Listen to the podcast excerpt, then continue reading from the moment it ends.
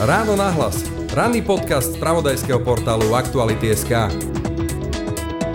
Parlament prelomil veto prezidentky, ktoré sa týka balíčka z dielne Igora Matoviča. Či už je to protiinflačný, proinflačný, prorodinný, akoľvek to už nazveme. A podarilo sa to vládnej koalícii minus es a es s podporou extrémistov, teda Kotlebovcov. Okamžite sa objavili interpretácie, že vlastne je prelomená červená čiara spolupráce demokratických strán s extrémistami. No a aby som to zaramcoval ešte do faktov, tak začína tu kolabovať ako zdravotníctvo, odchádzajú sestričky, školstvo, učitelia sa nevedia domôcť zvýšenia platov a o týchto témach budem hovoriť so sociológom Michalom Vašečkom. Dobrý deň, prajem. Ľudia v podstate nečakajú, že niekto by mohol byť tak drzý, tak opovážlivý, že vymyslí klamstvo, kde je klamlivé všetko na sto percent. To nikto nečaká. Hej? Bežný človek si povie, no tak to snáď nie. Áno, a hľadá nejakú strednú cestu, že niečo na tom musí byť. Ale nie. Tento nový typ populistov vlastne vymýšľa príbehy, ktorých cieľom je rozdeliť tú spoločnosť, kde každý si musí vybrať. Zrazu to nebude o liberáloch a konzervatívcoch. Zrazu to bude o nejakých umelých kategóriách. Rodiny a nerodiny. Napríklad prorodiny a protirodiny. A pozor, o chvíľu to môže byť niečo iné. Áno, ale sú to umelé kategórie, ktoré nám vlastne vnútia pohľad na svet, ktorý sme doteraz nemali. Podľa teba budú už súčasťou tej povlebnej vlády po desať ročiach od druhej svetovej vojny opäť fašisti? Je to jeden z variantov vývoja a už sa dnes nedá vylúčiť. Počúvate Ráno nahlas. Pekný deň a pokoj v duši praje Braňo Dobšinský. Ruský prezident Vladimír Putin nariadil útok na Ukrajinu a rozputal ozbrojený konflikt v susedstve Slovenska. Ukrajinské mestá ostreľujú, státisíce Ukrajincov hľadajú záchranu v zahraničí. Dianie vo vojnou zasiahnutej krajine monitoruje vyslaná reportérka aj náš spravodajský tím dvadsaťštyri hodín denne, sedem dní v týždni. Všetky aktuálne informácie nájdete na Aktuality.sk. Počúvate podcast Ráno nahlas. Michal, takže začnem to politikou. Igor Matovič si nechal posvetiť napriek odporu prezidentky ten svoj balíček aj Kotlebovcami. A keďže je to Igor Matovič, tak v zápäti potom obvinil tých, ktorí zaň nezahlasovali, že vlastne oni sa s fašistami spíkli. Z tvojho pohľadu, je toto ten Rubikon, kde sa prekročila tá červená čiara, že s extrémistami sa nerozpráva, tu sa nerozprávalo, respektíve rozprávalo, dokonca sa s nimi už aj vedome hlasovalo? No ja sa domnievam, že ten Rubikon už je prekročený dávno. My už sme úplne uprostred otvorenej spolupráce s extrémistami. No a hneď na začiatku treba povedať, že, lebo vráťme sa, ja sa budem tak najprv trošku okato čudovať, ale potom samozrejme rád prinesiem nejaké vysvetlenia a budem sa čudovať, že čo to vlastne bolo prelomené v parlamente. Pretože už aj teraz sme to vlastne pomenovali protiinflačný, prorodinný, čo to vlastne je za balík. Vlastne to je na ňom surreálne, na tom celom príbehu. On nie je vôbec protiinflačný. Po druhé, nepomáha tým, ktorým by pomáhať mal, vzhľadom na to, že mnohí ľudia, ktorí sú na tom horšie, cítia veľmi rastúce ceny energií a potravín. V tejto krajine žije vyše šesťsto tisíc ľudí pod hranicou chudoby, to je pre predstavu štyristo eur, niečo viac ako štyristo eur a menej mesačne. Áno, presne tam mierim. A nepochybne mnohí z nich, dokonca väčšina, žijú v nejakých rodinách. Čiže na prvý pohľad to ako keby nebolo v rozpore, lenže pozor, toto vlastne vôbec nesúvisí s týmto vojnovým stavom, ktorý je na Ukrajine, nesúvisí to ani s postpandemickým obdobím. Tu sa rieši ako keby niečo iné. Budem pokračovať. Po tretie, prešiel ten balíček iba vďaka fašistom. Po štvrté, rozbíja to koalíciu. Po piaté, nie sú na to alokované peniaze. Ešte stále nevieme, z čoho sa tu bude platiť. Po šieste, obišiel sa štandardný a štandardizovaný legislatívny postup a to nepochybne ústavný súd ešte bude mať čo posudzovať. Ja som takmer presvedčený, že ten výrok bude, že sa obišiel legislatívny postup, ktorý je štandardný. K čomu je toto dobré? No a teraz to moje začudovanie, ktoré je tak trochu hrané, máme na to vysvetlenia.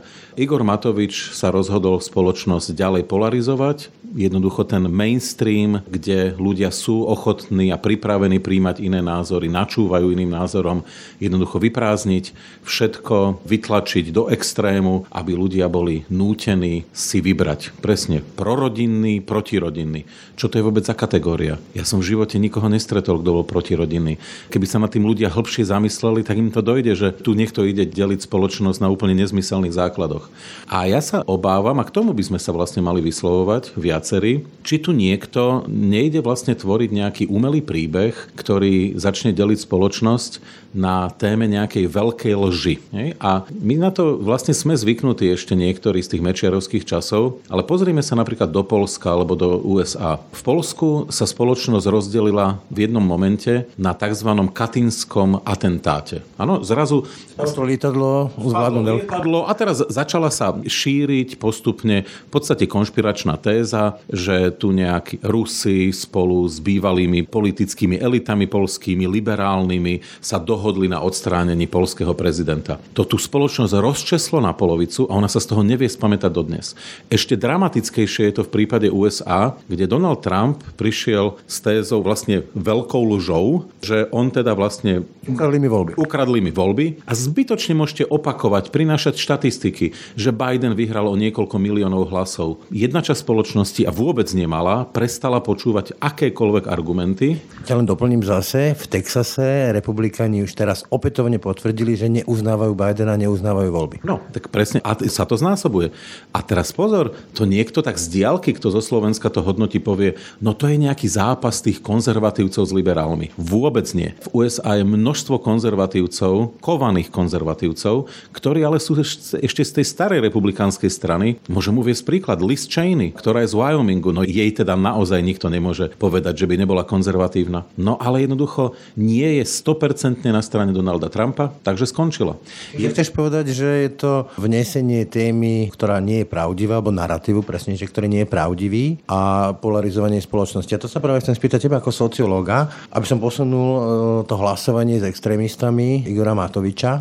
Kľúčová ale odpoveď na otázku, že či toto, že bolo obídené medzirezortné pripomienkové konanie a že nakoniec to Igor Matovič pretlačil aj s Kotlebovcami a že na tom polarizuje spoločnosť. Či toto bude tej spoločnosti vadiť? Či vsadil na tú dobrú kartu a či toto ľuďom vadí? Alebo si povedia, že ale čo tam potom, hlavne, že dostanem tých dvesto eur. Nevieme, či vsadil na dobrú kartu. Ja práve preto som povedal, hľadá sa, definuje sa veľká lož. A teraz niekto to bude možno citlivo vnímať, ale spomeňme si, tá veľká lož, to začína niekde v dvadsiatych rokoch pri Adolfovi Hitlerovi, keď písal svoj Mein Kampf vo väzení a on sa vlastne nad tým zamýšľal a otvorene to písal. Treba priniesť veľkú lož, pretože ľudia, ktorí sú naviknutí na tie malé klamstvá, každý v tom svojom živote má príbeh nejakého malého klamstva, ale ľudia v podstate nečakajú, že niekto by mohol byť tak drzý, tak opovážlivý, že vymyslí klamstvo, kde je klamlivé všetko na sto percent. To nikto nečaká. Hej, to je také, bežný človek si povie, no tak to snáď nie. Áno, a hľadá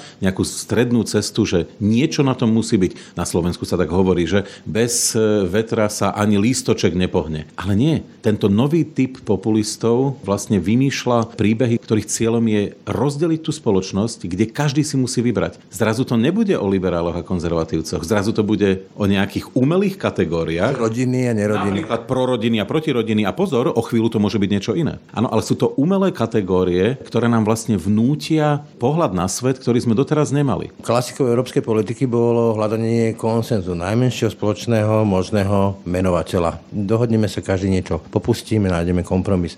To, čo hovoríš ty, tak to je klasický Karol Schmitt. To je človek, ktorý ovplyvnil tú najrekčnejšiu tvár politiky, myslím fašizmus nemecký a aktuálne sa ním výrazne inšpirovali ľudia ako Dugin, Illin a podobný. Presne tak, však to je naša tradícia európska a hlavne po štyridsiatom piatom je presne o hľadaní kompromisov. Veď ja preto napríklad hovorím, že to, čo teraz sa tu začalo odvíjať, je v podstate zvláštna spolupráca slovenských Orbánovcov spolu so slovenskými klerikálmi, zámerne nehovorím s konzervatívcami alebo kresťanskými demokratmi, lebo to nie sú konzervatívci, ani, ani kresťanskí demokrati. To sú klerikáli s rôznymi formami neoludáctva a kryptofašizmu. No a to je jednoducho toxický koktejl, ktorý všade vo svete, keď k nemu prišlo, tak to viedlo k obrovskej polarizácii. No a k tomu, že jednoducho isté extrémistické sily mali priestor na to, buď aby začali dominovať, alebo v tom lepšom prípade, v úvodzovkách lepšom, Matovičom, aby rozvrátili politickú scénu. Tento koncept, ktorý som spomínal, Karol Schmitt, teda, že politika je hľadanie nepriateľa, vymedzenie sa voči nepriateľovi a tým si potvrdzenie vlastnej identity. My na Slovensku zažili, veď to bol Vladimír Mečiar, to bolo to, že Slováci, hej Slováci a protislovenské živly. A slovenská spoločnosť to odmietla, pretože zistila, že to neprináša relevantné výsledky. Nežilo sa tu dobre. Pripomeniem, tridsaťpercentné úroky napríklad. Vrátim sa tak k tej otázke, toto môže mať znova šancu, alebo sme tak zblblí? No, môže to mať šancu, neviem, či na téme prorodiny, protirodiny, ale môže to mať šancu a mimochodom hlásna trúba, alebo Česi by povedali famulus, alebo človek, ktorý sa stal doslova tlmočníkom pri Jani Igora Matoviča, to znamená Juraj Dimeši, to konec koncov avizoval pred pár dňami v rozhovore v Postoji, kde proste zadefinoval úplne jasne, že ďalšie voľby sú o vymedzení sa voči progresívcom a liberálom. Ja som sa pousmial, pretože on to je vlastne vyhlásenie vojny v podobe, ktorú zatiaľ vlastne nikto, nikto nerobil z druhej strany. No ale zároveň je falošné si myslieť, že ide o boj konzervatívcov s liberálmi. Pretože v skutočnosti tento typ vlastne pseudokonzervativizmu, ktorý je v skutočnosti opakovaním toho, čo sa stalo v Maďarsku, títo Orbánovci v skutočnosti budú skôr alebo neskôr útočiť aj na tých kresťanských demokratov a konzervatívcov, ktorí sa s nimi nebudú stotožňovať.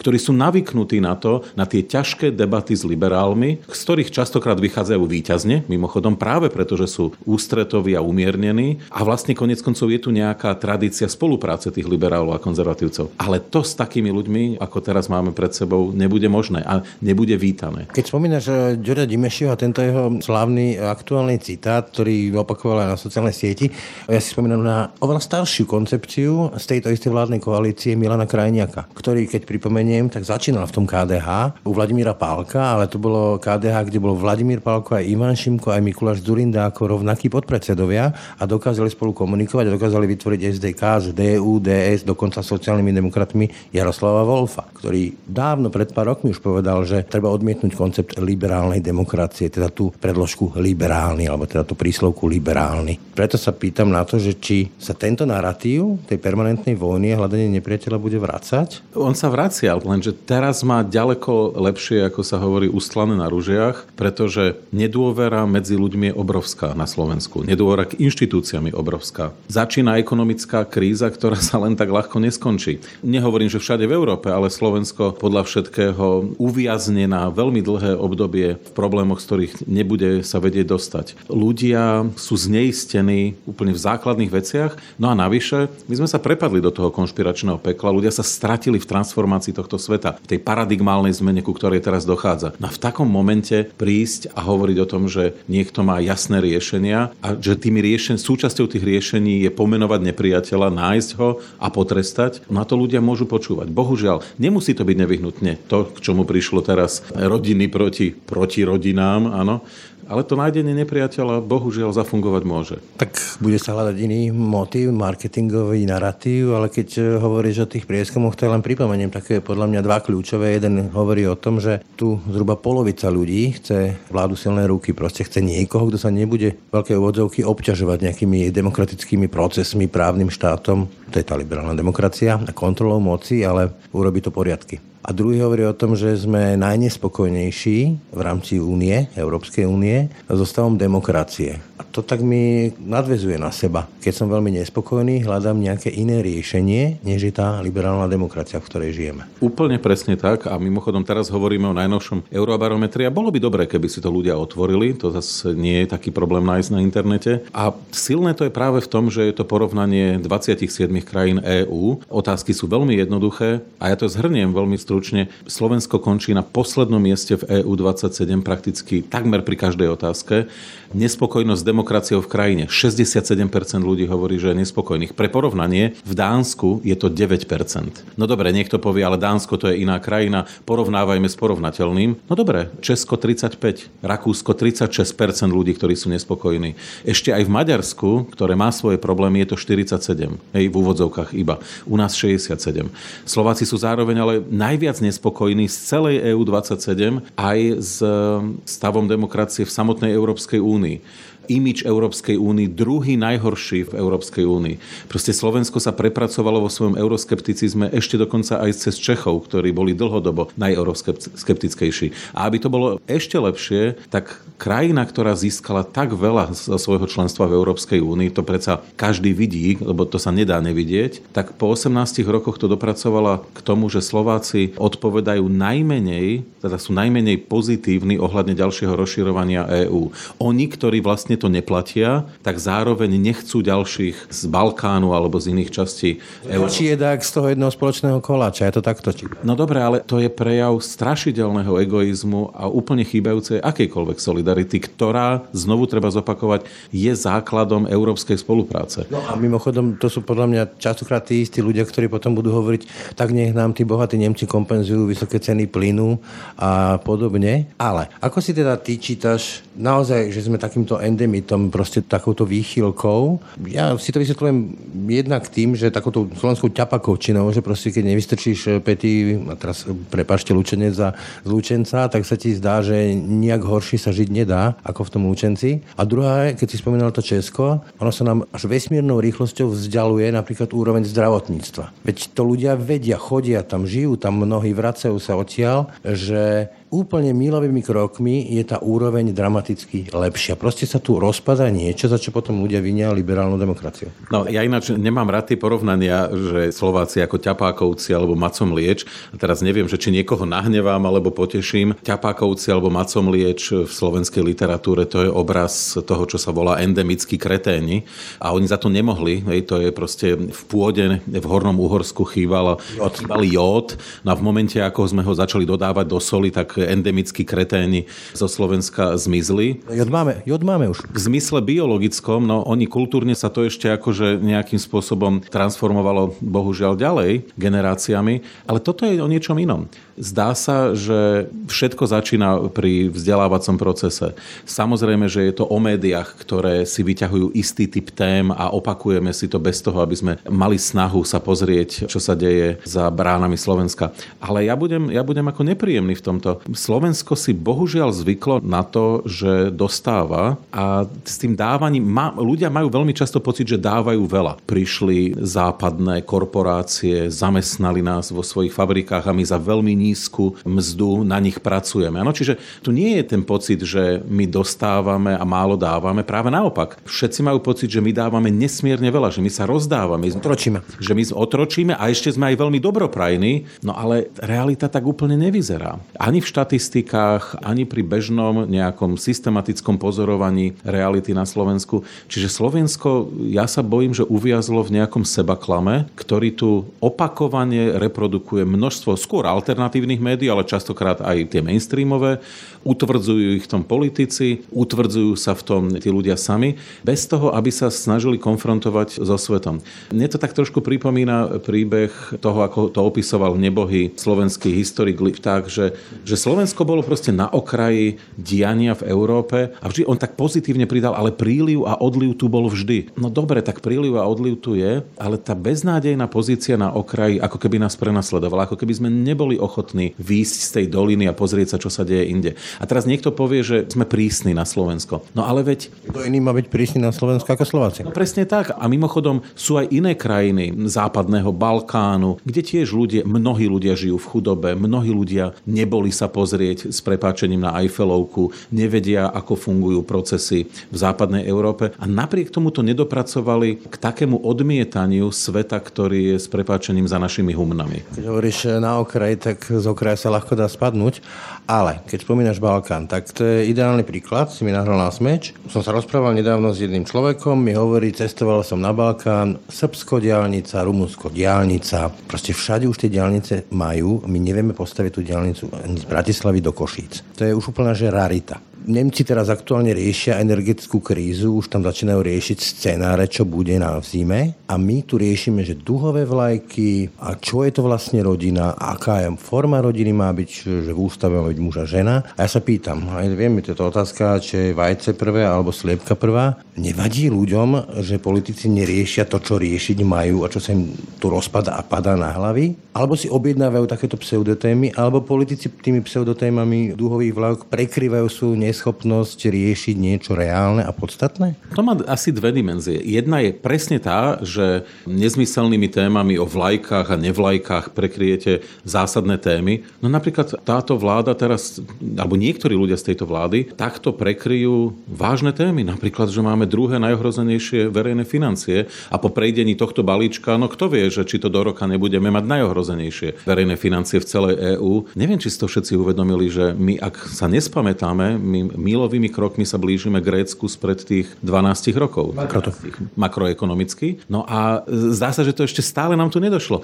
Naše firmy majú čoraz väčší problém vyvážať, medzi iným aj preto, že máme zlý brand ako krajina. Takto by som mohol pokračovať. A tomu sa vlastne paradoxne... Prosím, prepáč, zase len pre upresnenie, málo investícií. To je tiež jedna z aktuálnych správ. Chcem prichádzať. Ďalšia vec, že tie investície dokonca odchádzajú zo Slovenska. A teraz niekto povie, no však odchádzajú aj z iných krajín. Áno, ale zo Slovenska najviac. Čiže momentálne na celom svete, v celej Európskej únii vyzerajú niektoré trendy zle. Nemecko sa možno prepadne do nejakej stagnácie alebo dokonca do regresu. To nevieme. Ale na Slovensku tie trendy vyzerajú ďaleko hrozivejšie. Namiesto toho, aby sa toto riešilo, tak riešime vlajky a nezmysly. Ale ono to má potom aj druhú časť, aby sme boli férovi. Áno, jedna časť ľudí, ja ich volám postkonzervatívci, lebo to, to už ani nie je neokonzervativizmus, ktorí vlastne nedefinujú svoje hodnoty pozitívne, ale vymedzujú sa voči niečomu, čo prichádza zvonku a majú pocit, že je to ohrozením ich hodnôt, ich... fikcií, ja to poviem takto natvrdo. Tradícií, nech už, nech už to za tým je čokoľvek. A majú pocit, že sa treba vymedziť voči dekadencii. No a to je veľmi problematické, lebo voči dekadencii sa častokrát, dekadencii tzv. Západu, sa nevymedzovali tradicionalisti, fašisti, ale skôr to, čo sa presne, čo Umberto Eco nazval urfašisti, veľmi často sa voči tomu vymedzovali ľudia, ktorí mali s tými krajinami veľmi prapodivné záujmy. Pač, ale zase ti skočím do reči. Druhý termodynamický zákon, zákon na entropie. Princíp evolúcie je zmena. Ak sa neprispôsobíš tej zmene, vyhynieš. To je proste evolučné zákony. Čiže to sú, keď to prenesiem do tej psychologickej roviny, to sú ľudia, ktorí sa proste boja alebo vedia, že sú neschopní sa prispôsobiť zmenám, alebo ako to čítať toto, že títo raz hrajú také silné husle. Čiastočne to môže byť aj tým, že týmto prekrýva niekto svoju neschopnosť vo vážnych témach a že im úprimne nerozumie. Ale marketingovo možno sú šikovní pomerne dosť, pretože veľmi správne pochopili, že veľká Veľká časť populácie, nehovorím to útočne, hovorím to ako konštatovanie, veľká časť populácie na Slovensku sa stratila v transformácii, transformácii tohto sveta. On prechádza nejakou zásadnou zmenou momentálne a mnohí ľudia nechápu, čo, čo sa deje. Niečo sa okolo nich deje, oni to cítia. Cítia to veľmi negatívne a nevedia, ako, ako z toho von. Majú pocit, že tzv. Elity im nedávajú na to odpovede a potom príde niekto a vo veľmi zjednodušenej odpovedi nájde vinníka, nájde toho nepriateľa. A oni zrazu si povedia, aha, tak konečne tomu rozumiem. A toto, bohužiaľ, tento typ populistov, pomerne nebezpečný, vie veľmi dobre zariadiť, aby ten nepriateľ bol identifikovaný. Pokiaľ takých ľudí v spoločnosti je dvadsať až dvadsaťpäť percent, možno až tretina, ktorí sa stratili, ešte stále sa to dá zvládnuť. Na Slovensku, bohužiaľ, sa ukazuje, že ten počet je výrazne vyšší, ako napríklad vo Francúzsku, ako napríklad v Nemecku. Preto ich šance na ovládnutie priestoru sú nepomerne väčšie. To nie je ovládnutie dokonca kormidla tejto krajiny. Presne tak, a to nie je obraz ich šikovnosti, to je skôr obraz toho, do akej miery sa v tom rýchlo plynúcom svete slovenská populácia stratila v tom, čo sa okolo nej deje. No, ja to čítam tak, že ľudia sú veľmi vystrašení a preto nahnevaní, pretože ten svet, ktorým ponúkal tú ilúziu, že niečo im dlží. Že keď budem tvrdo pracovať, rešpektovať zákony, tak budem mať vyššiu a vyššiu mzdu, budem chodiť na viac dovoleniek a moje deti sa budú mať super. Zrazu nám svet ukázal takú nevľúdnu tvár, učičenci, vojna a tak ďalej. A ľudia zistujú, že svet im naozaj nič nedlží a nič negarantuje. Proste takto v dejinách vždy bolo a bude. A sú preto nahnevaní a hľadajú si nejakých výnikov. Ty hovoríš, ja nám si na jednej diskusii dokonca to tak priamo explicitne nazval, že ľudia z el gé bé té komunity alebo transrodoví ľudia môžu byť akýmisi židmi dvadsiateho prvého storočia, že to budú tí identifikovateľní vinníci, na ktorých sa zvedie tá frustrácia a hnev. Presne takto vidím, lebo jednoducho jedna... Ešte preruším, aby som to upresnil. Ja ale nerozumiem jednej veci. Napríklad trans ľudí je podľa relevantných prieskumov v Amerike nula celá päťdesiat stotín percenta. To je mizivý počet ľudí. el gé bé té komunita tiež nie je nejako veľmi rozšírená a nechce nič zvláštne. Chce len práva pre seba. Prečo toto majú ľudia, majú pocit, že toto ich nejako ohrozuje? Pretože im to bolo vnútené a oni sa s tým veľmi radi identifikovali, pretože niekto im ponúkol skupinu, ktorá je zodpovedná za všetko. Ponúkol im to zabalené v balíčku, že toto je prejav tej najhoršej dekadencie, rozvratu, rozkladu spoločnosti, ktorý prichádza. A keďže tú spoločnosť sa populisti snažia polarizovať, polarizovať, rozdeliť na dva tábory, tak čoraz viac ľudí si v jednej chvíli povie, a to sú ľudia, ku ktorým ja mám sympatie, že my si myslíme, že tejto skupine el gé bé té í sa kryjúdi. My s ňou osobne nič nemáme, ale myslíme si, že sa jej kryjúdi. Kryjúdi sa jej tak, ako sa kryjúdilo kedysi Židom, ktorých si tiež v minulosti niekto vybral, ako univerzálny hromozvod pre všetky frustrácie, ktoré sa na- nahromadili v tej spoločnosti.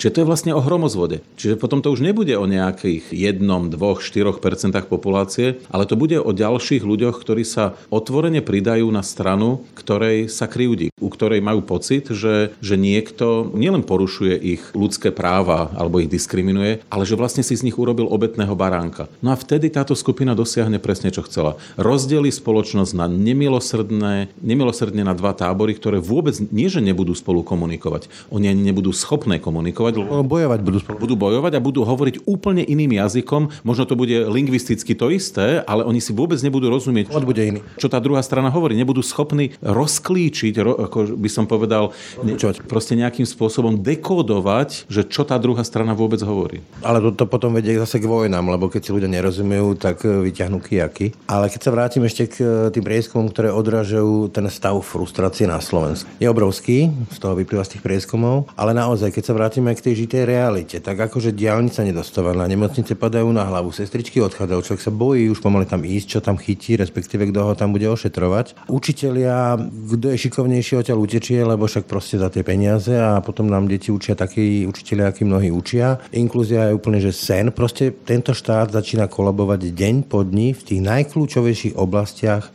ktoré sú pre život potrebné. A ľudia môžu mať naozaj oprávnený pocit, že im tento štát niečo dlží za tie vysoké dane, ktoré platia aj s odvodmi. A to nie je fikcia, to je žitá realita. A čoraz častejšie stretávam ľudí a rozprávam sa s ľuďmi, ktorí volili túto vládu zmeny a dnes hovoria, že je možno najvyšší čas, aby skončili. Že proste tí predtým síce kradli, aby som ich parafrázoval, ale aspoň vedeli, ako sa ten autobus menom štát šoféruje. Že títo nevedia ani šoférovať. A že toto môže mať dramaticky horšie následky ako to, čo sme žili pred dvomi rokmi. Podľa teba má tento vládny establishment, nazvime to takto, ešte nejaký reálny dôvod existovať, nejakú legitimitu na to, aby šoferoval ten autobus menom štát? No, legitimita tejto vlády je silne otrasená po tomto týždni a treba povedať, aby sme nehovorili paušálne, my sme sa stali všetci, ako tu žijeme, rukojemníkmi jedného človeka, ktorý sa, ministra financií, bývalého premiéra, ktorý sa rozhodol, že jednoducho presadí svoje. Nemá to žiadne opodstatnenie, na začiatku sme o tom hovorili, to je úplne surreálne príbeh, ale v skutočnosti jemu sa podarilo presne to, čo cielil, polarizovať spoločnosť. Nemyslím si, že z dlhodobého hľadiska toto bude téma, na ktorej príde k absolútnej polarizácii slovenskej spoločnosti, ale proces, proces nastúpil a hlavne priblížili sa, tam sú dôležité trendy, priblížili sa k sebe slovenské klerikálne sily, Orbánovci a neoludáci, všetky tie fašistické sily. No, ja ťa dopr- a to, že si rozumejú, je naprosto zjavné na mnohých témach. Na téma práve tých, ktoré budú deliacimi čiarami, tam, kde ľudia majú veľké množstvo predsudkov, ktoré pred sebou tlačia, sú pripravení jednoducho nemeniť svoje názory a ustrnúť vo svojich pohľadoch. Čiže v tomto zmysle jasne bolo naznačené, akým smerom jedna časť tejto spoločnosti chce ísť. Máme tu novú funkčnú vládnu koalíciu, nazvime to takto, paralelnú, lebo doplním ťa napríklad po návrh poslanca Šimka, bývalého Kotlebovcu, podporený Sme rodina a vyťahnutými kartami Olano. Čiže bude to pokračovať asi. Áno, nie je dôvod, aby to nepokračovalo, pretože treba povedať, že tá vládna koalícia už v skutočnosti nefunguje. To je proste ad hoc spolupráca naprieč celým spektrom v parlamente. Keď niečo vôbec prechádza, tak prechádza po dohadovaní s opozíciou a potom, čo sa urobia jednoducho kšefty. Potom sa vrátim k mojej otázke. Čiže nie je najvyšší čas, aby to proste odpískali a zase rozdali ľuďom karty. Nech si zvolia to, čo si myslia, lebo toto nie je falošná dilema, ktorú zasadnúce Igor Matovič, že buď on alebo Robert Fico. Je to dilema o tom, že ľudia predsa majú právo si zvoliť, koho oni chcú, a či si zvolia čo len pé es ká alebo ká dé há, nemusí zvoliť Fica. No, tak však treba si povedať, s čím nastupovala táto vláda. Tvrdila, že bude silne protikorupčná. No už tak samotný fakt, že tam prizvali Sme rodina, už nie celkom svedčil o tom. Druhé, že budú slušnejšie vládnuť. To, čo sa predvádza teraz, to už nie je slušné vládnutie. To už dávno nie je slušné vládnutie. Po tretie, hovorila tá vláda celkom jasne, že procesne to bude robiť ináč ako predchádzajúca vláda Pellegriniho a Ficova. No je to dokonca ešte horšie v niektorých momentoch, treba povedať. Povedalo sa, že sa bude menej kradnúť. To neviem posúdiť na prvý pohľad, to nech kľudne si každý dodá, čo chce, ale je faktom, že tých e, z obchodovaní rôznych vecí je už obrovské množstvo. Ja vás sa kauzi ako mýtny tender, asi by som mohol. OK, ale to, na, na to môže byť e, rôzny pohľad. No a táto vláda začínala aj s tým, že celkom hlasne povedala, že ona sa vymedzí voči extrémizmu, že to je, nebolo to tak hlasné ako v dvetisícšestnásť, kedy Most napríklad robil veľké kompromisy práve v mene boja proti extrémizmu, ale táto vláda vlastne povedala, že teda je to pre ňu dôležitá téma. No tak potom, čo hlasujú s Kotlebom, ktorý hovorí, že toto je začiatok úspešného boja proti liberálom a ich chorému svetu, no tak aj toto padlo. Čiže pýtam sa, čo zostalo? No a zostalo iba to, že táto vláda rozviazala ruky polícii, to skutočne urobila. Polícia ako náka a tak ďalej proste funguje v princípe tak, ako to má byť v krajine, ktorá je otvorenou, ktorá má otvorené inštitúcie. No ale či to? To je vlastne ako jediné. No tak s prepáčením, to je asi málo trochu na krajinu Európskej únii, ktorá tu vykrikovala, že chce byť v jadre. A ona v jadre vlastne aj je. Má, má euro, má Schengen.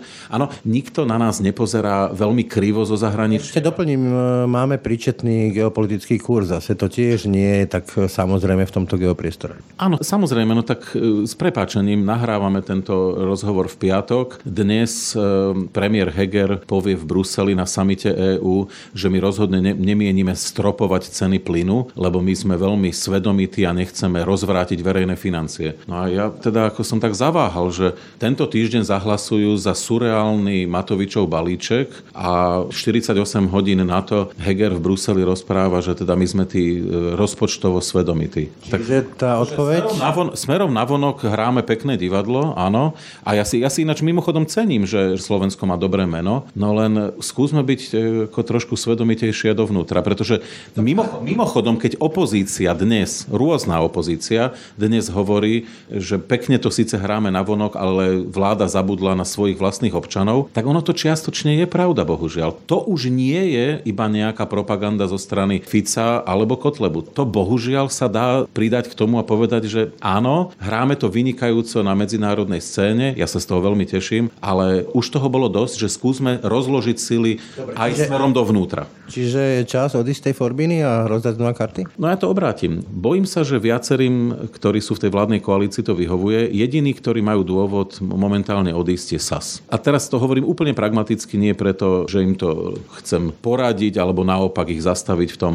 es a es začala klesať, síce mierne, ale preca. Už boli na štrnásť, niektoré výskumy im dokonca dali už aj pätnásť percent. Dnes to kleslo, blížia sa k desať percent a myslím si, že Richard Sulík veľmi dobre vie, že neúspechy tejto vlády môžu sa stiahnuť a pridať nejaké to percentuálne body. Či už progresívnemu Slovensku, alebo medzi nevoličov sa to môže premiesniť, alebo môže to odísť voči subjektu, ktorý iba vznikne. A to, že nejaký ešte pred voľbami vznikne, sa blíži, blíži už dneska k istote a to môže byť veľké ohrozenie pre es a es. Môže sa napríklad o Marošovi Žilinkovi, ale nechcem brať rozvíjať tento typ scénáru. Ja sa ešte vrátim k tej otázke o tých rozdaných kartách. Posním tú otázku. Tie voľby proste prídu, či už predčasné, alebo z nejakého referenda a predčasných, alebo v reálnom termíne. To je v tejto chvíli jedno. Podľa teba, na základe tých nálad, ktoré tu dnes máme, tých precedensov, o ktorých sme sa teraz rozprávali v parlamente existujúcich, budú už súčasťou tej povolebnej vlády po desaťročiach od druhej svetovej vojny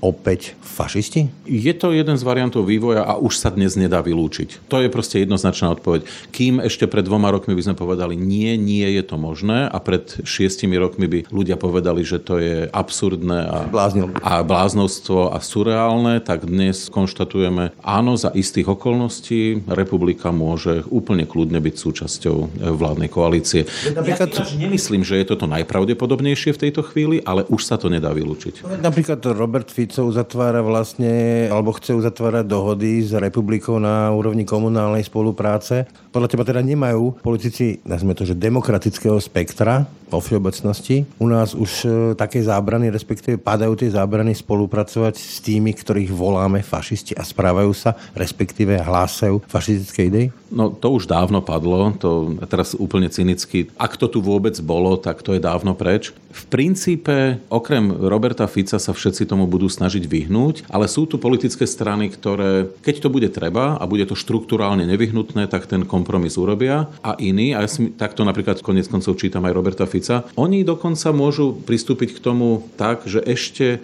sa budú chcieť pochváliť tým, že oni boli tí, ktorí vlastne tieto sily vytunelovali svojou radikálnejšou retorikou, že urobili vlastne to, čo kedysi napríklad Robert Fico urobil vo vzťahu k há zet dé es a es en es. Pozval ich do vlády a v podstate ich tým obidve tie strany zničil v priamom prenose. To isté môže urobiť teraz. Mimochodom, há zet dé es to kedysi urobilo v deväťdesiatom štvrtom keď vytvorilo koalíciu so Združením robotníkov Slovenska. Tí vlastne intelektuálne na to ani nemali a Vladimír Mečiar ako technik moci sa s nimi pohral. Vlastne špinavú hru, až, až to bolo také nedôstojné svojím spôsobom. No a teda, keď si mám predstaviť Roberta Fica, čo je skúsený politik a technik moci, ako tých menej skúsených ľudí z republiky môže s nimi zahrať vlastne akože veľkolepú hru, no tak to pre republiku môže dopadnúť zle. Ja im to teda koniec koncov aj prajem, aby to dopadlo zle. Len problém je, že sa opäť zase posunieme v tej akceptácii extrému niekam, kde si nikto nevedel predstaviť, že by sa Slovensko mohlo ocitnúť. Robert Fico si hravo poradil aj s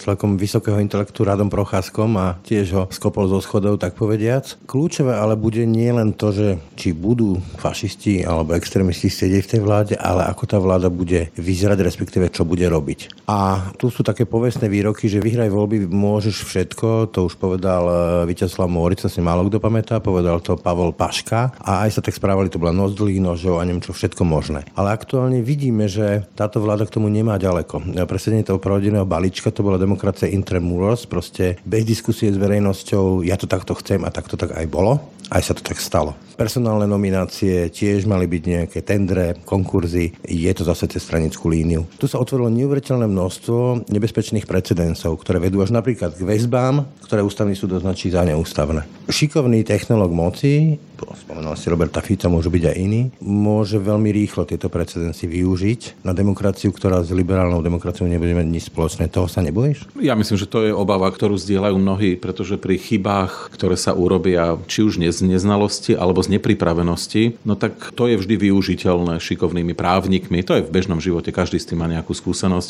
V politike je to ale to isté. Áno, v takej modelovej situácii začala vojna na Ukrajine a vyplo sa tu niekoľko dezinformačných webov. Ja si myslím, že je to správne, že nemajú momentálne taký dosah na, na populáciu, ako mali. No ale urobilo sa to spôsobom, ktorý je problematický. Ktorý vypne spokojne aj nás, keď budú chcieť. Presne tak, to je veľmi problematický spôsob a ukazuje to, ako zúfalo všetci sme boli nepripravení na vysporiadanie sa s týmto typom výzvy. A mimochodom, keď už sa to stalo, čo sa teraz deje? Sedia na tom nejakí právnici, pripravujú? Nie. Zase sme to iba ten ban, hej, to zavretie sme predĺžili do septembra. Dokedy sa to bude predĺžovať? To môže skončiť súdnymi procesmi a to je úplne zbytočné. Hej. Čiže naozaj chcem upriamiť ľudí na to, že to isté sa udialo v Českej republike, ale nebolo to úplne to isté.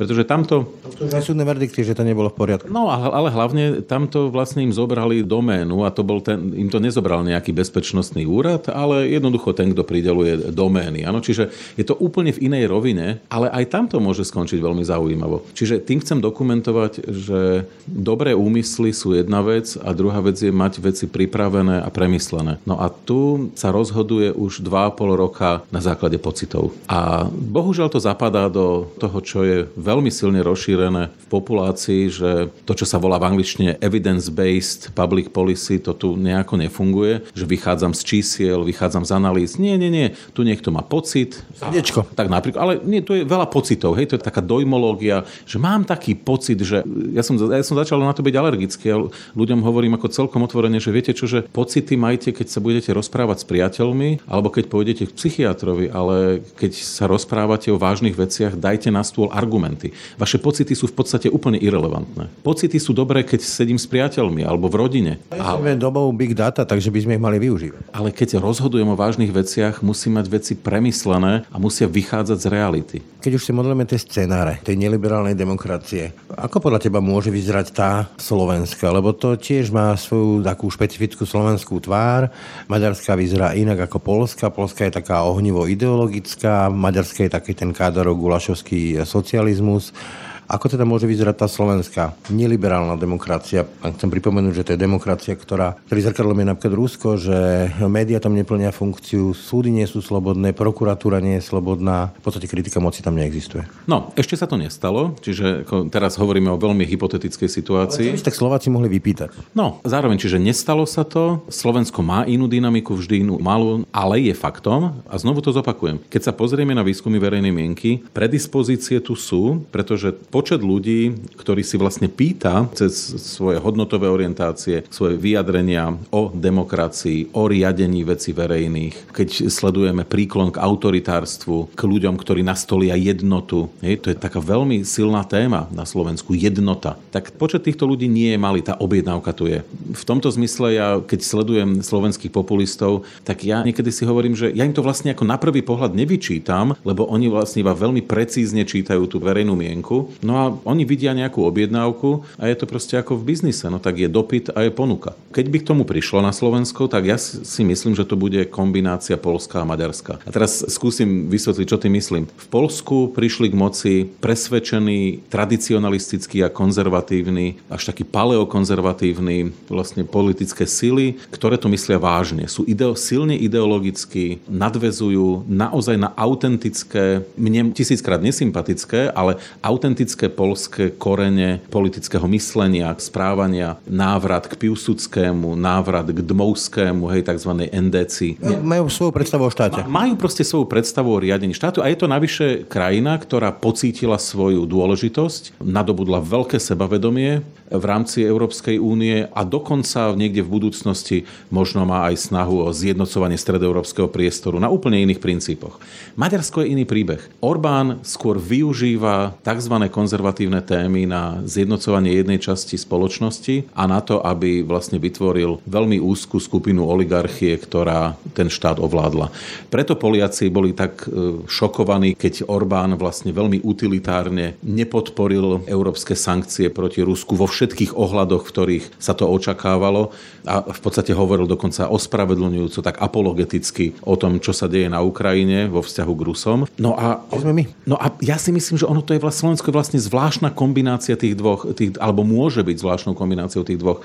Je tu dostatočne veľa ľudí, ktorí sú ideologickí a podarí sa im strhnúť na svoju stranu proti dekadentnému západu nejakú časť spoločnosti. No a tá druhá, jednoducho taká orbánovská línia, tá to môže veľmi šikovne zahrať, veľmi niečo podobné, ale v skutočnosti to tak vôbec nebude cítiť. Hej. Niečo ako povedzme, že normalizácia za Husáka, že vždy sa dalo nejako dohodnúť, však sme jedna veľká rodina, nejaká taká šedá ekonomika, známosti, úplatky, kamarátšafty a podobne? Nie, ja to, ja to myslím skôr v tom, že to bude taká hra, že napríklad Slovensko sa úplne kľudne môže stať oázou veľmi ostrých politik voči el gé bé té skupine, komunite, ale v skutočnosti tí, ktorí to budú navrhovať, to vôbec nebudú nejak ako prežívať. Hej, to nebude vychádzať vlastne z nich, to nebude, že oni by mali taký osobný veľký problém s el gé bé té komunitou. Jednoducho iba veľmi utilitárne a v podstate perfidne tú skupinu používajú žijú na to, aby ovládli duše jednej časti populácie. Niečo ako Boris Kollár, ktorý povedal, že podporí aj neprelomenie veta, ale keď Igor Matovič bude chcieť, tak podporí aj prelomenie veta? Pridá sa proste tam, kde je to lepšie, výhodnejšie? Presne tak, čiže inými slovami, toto, v čom my žijeme už celé desaťročia, také v podstate prispôsobenie sa trendom, tak, aby to bolo výhodné pre mňa a pre moju rodinu, ako sa hovorí, v kombinácii s istým ideologickým tlakom, ktorý bude autentický, ktorý bude konec koncov vychá odchádzať od ľudí, ktorí to s, tou, s tým vymedzením sa voči západu myslia vážne. Nemyslia vážne to s tou dekadenciou, to zase oni až tak neprežívajú, ale snaha uchrániť strednú Európu pred silným vplyvom západu tu je. A mimochodom, to je tá autentická slovenská tradícia, tradícia slovenských ľudákov, pôvodných, myslím pred druhou svetovou vojnou, ktorí jednoducho videli ten z ich pohľadu pekný a nie úplne najvzdelanejší slovenský ľud v malých učupených chalúpkach a nechceli do toho pustiť Západ a vlastne ani Čechov, lebo sa obávali, že v momente, ako tí ľudia budú dobre vzdelaní, pôjdu na univerzity, že oni nebodaj pochopia veľa z toho, čo im klérus a ďalší hovoria. Áno, čiže bola taká veľká opatrnosť predtým. No v nejakej obdobe vlastne sa to vracia. Áno, samozrejme, že je to sto rokov neskôr, samozrejme, že to má iné podoby. Takže oni si musia nájsť aj trošku iné témy ako v minulosti. Už nemôžu povedať to, čo bola kampaň ešte v devätnástom pri plebiscitoch na Hornej Orave, kde napríklad dokonca kňazi hovorili pozor na tých Čechov, pozor na to Československo, lebo Česi budú rušiť kostoly. To je také... To... Toto už nikto nemôže povedať, lebo to samozrejme sto rokov neskôr vieme, že to, to je falošný svet. No ale dá sa identifikovať iná téma, iná skupina. To je to, čo Alexander Matuška volá, že brincový horizont a hranice obložené oštiepkami. A keď už spomínaš tie roky devätnásť, dvadsať, dvadsaťjeden, vtedy vlastne začalo volebné právo žien. Nie je to nič Bohom dané, je to proste ťažko vybojované. A to sa teraz chcem premostiť na takú globálnejšiu otázku. Vidíme ten regres alebo súmrak liberálnych demokracií. A netýka sa Slovenska. V Amerike sa ohnivo diskutuje, že sa opäť vráti Donald Trump. A tie práva, napríklad tejto komunity el gé bé té, alebo volebné právo žien, alebo máme tu na Slovensku katolických intelektuálov, ktorých chcú zakázať rozvody. Môže sa to vrátiť, toto celé, tieto výdobytky západnej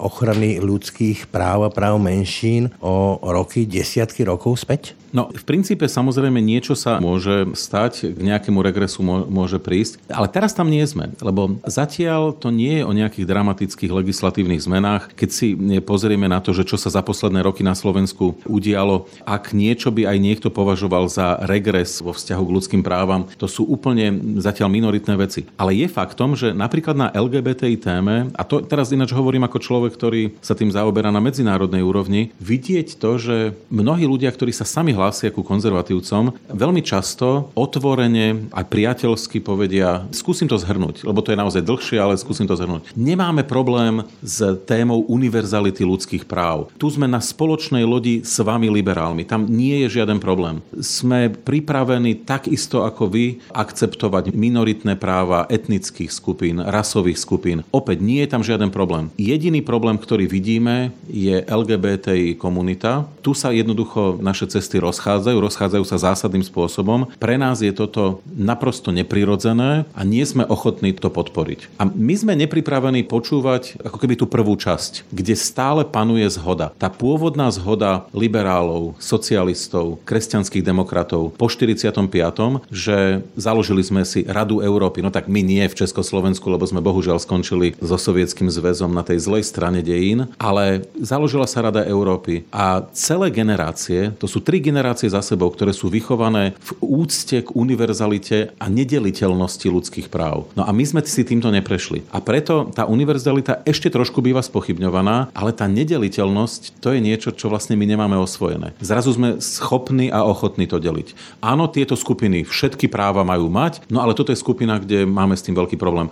A keď niekto si myslí, že trošku preháňam, tak nech si skutočne pozrie tie eurobarometre, napríklad z dvetisícdevätnásť, kde odmietanie toho, že by homosexuálne páry a vôbec el gé bé té í komunita mali mať rovnaké práva ako heterosexuáli, je na Slovensku najnižšie v celej E U dvadsaťsedem. Na Slovensku sa to blíži dvom tretinám ľudí, ktorí hovoria, nie, homosexuáli by nemali mať rovnaké práva ako heterosexuáli. A to je vlastne vyjadrenie toho, že sme si neabsorbovali sme to, čo sa volá nedeliteľnosť ľudských práv. Keď sa ešte vrátim k tým slovenským populistom, tak um, odliadnem od tej slabej úrovne takých ľudí ako Dimeši, Taraba, to zase má takú veľmi lokálnu provinčnú úroveň, tak e, celkom ma fascinuje. Jednak taký ten negativistický duch e, takých veľkých mien slovenského populizmu, ako je Robert Fico alebo Igor Matovič, ale aj povedzme u toho druhého menovaného vzťah k pravde. To mne to tak pripomína taký ruský narratív, že pravda je čokoľvek, čo označíme v tej chvíli za mocensky vhodné a fašista je ten, kto je nepriateľ v tej chvíli, keď ho je našim nepriateľom, vtedy je fašista, inak je náš spojenec. To je úplne prekrútenie takého európskeho diskurzu, že pravda je nejaká snaha hľadať zhodu reality s našim jazykom, s našim poznaním. Ako je možné takéto zmetenie, babylonské zmetenie jazykov, že toto ľudia žerú? Čiastočne je to tá relativizácia, ktorá prišla po osemdesiatom deviatom kedy sa zrelativizovalo veľmi veľa vecí, ale ja za tým vidím populizmus, úprimne povedané. A znovu, keď sa pozrieme na to, že čo sú tri hlavné charakteristiky populistov, prvý je ten, že tí ľudia delia spoločnosť na milióny obyčajných ľudí a nejakú skorumpovanú elitu, horných desať tisíc. Pozrime sa, kto to na Slovensku robí. Veď tí ľudí vlastne vieme veľmi rýchlo identifikovať. Možno si teraz ľudia, čo to počúvajú, tak si hneď spomenuli na niekoho. Po druhé, a to je ten point, že populizmus má chameleonský charakter. To, čo platilo pred týždňom, dnes už neplatí. Dokonca platí presný opak. Áno, čiže pravda je to, čo sa hodí dnes. Zajtra to už nemusí byť pravda, lebo bude pravda niečo iné. A navyše, tí ľudia ešte to vydávajú za nejakú estetickú hodnotu, že vlastne sú flexibilní, že sú adaptabilní a to v dnešnom svete predsa je potrebné. Áno, čiže oni to ešte aj takto vedia obrátiť. No a po tretie, typické pre každý populizmus je, že nemá ideológiu. No a to je vlastne krásne vidieť, že častokrát ale populisti, keď už sú v úzkých, tak neopustia to prvé ani druhé, ale priberú ideológiu. Keď sú veľmi v úzkých, oni nezmenia ten chameleonský charakter a nezmenia ani to, aby nedelili spoločnosť, ale priberú si ideológiu. A ja musím povedať, že teraz presne preto som začal čítať to, čo sa deje aspoň na diaľku v hlave Igora Matoviča, ako to, že pribral ideológiu. Doteraz taký nebol, respektíve sa chcel takým javiť navonok, ale teraz viditeľne začal, začal priberať ideológiu úplne utilitárne. To sú orbánovské tézy, ktoré sú falošné, to je pseudokonzervativizmus. To vôbec žiaden konzervativizmus ani nie je. Skutoční konzervatívci a kresťanskí demokrati by sa teraz mali v skutočnosti voči tomu vymedziť a povedať počkať, počkať. Takto si to nepredstavujeme. Čiže podľa teba je v úzkých, ale o to nebezpečnejší? No tak áno, práve preto, že je v úzkých, tak to začína, začína smrdieť. Presne tak. Poďme na záver. Moja prognóza na otázky ekonomické, ale hlavne spoločenské, ale aj politické je v jednej vete dlhá, studená a temná zima nás čaká. Keby si mal pomenovať svoju prognozu v jednej vete, ako by znela? Bude zlá v percepcii, nebude zlá v realite. Ja naprosto dôverujem tomu, že my budeme mať plyn a som presvedčený, že aj keby boli obmedzenia na ropu a tá bude a ten benzín bude za dve päťdesiat alebo tri a bude na prídel, tak napriek tomu proste pri uskromnení to, to prejdeme. To podľa mňa bude realita. Ale percepcia tej reality, vnímanie bude úplne iné. Na toto populácia nie je pripravená a bude viniť svoje politické elity, že fatálne zlyhali. Že neko kopali tak ako Viktor Orbán, ktorý zastropoval nejaké ceny, dal benzín na prídel. No a toto sa môže politickej elite, ak vôbec ešte tá vláda vtedy bude fungovať, tak sa jej to môže veľmi nepekne vypomstiť. Toľko Michal Vašečka, sociológ. Ďakujem veľmi pekne. Počúvali ste Ráno na hlas. Pekný deň a pokoj v duši praje Braňo Dobšinský. Všetky podcasty z spravodajského portálu Aktuality bodka es ká nájdete na Spotify a v ďalších podcastových aplikáciách.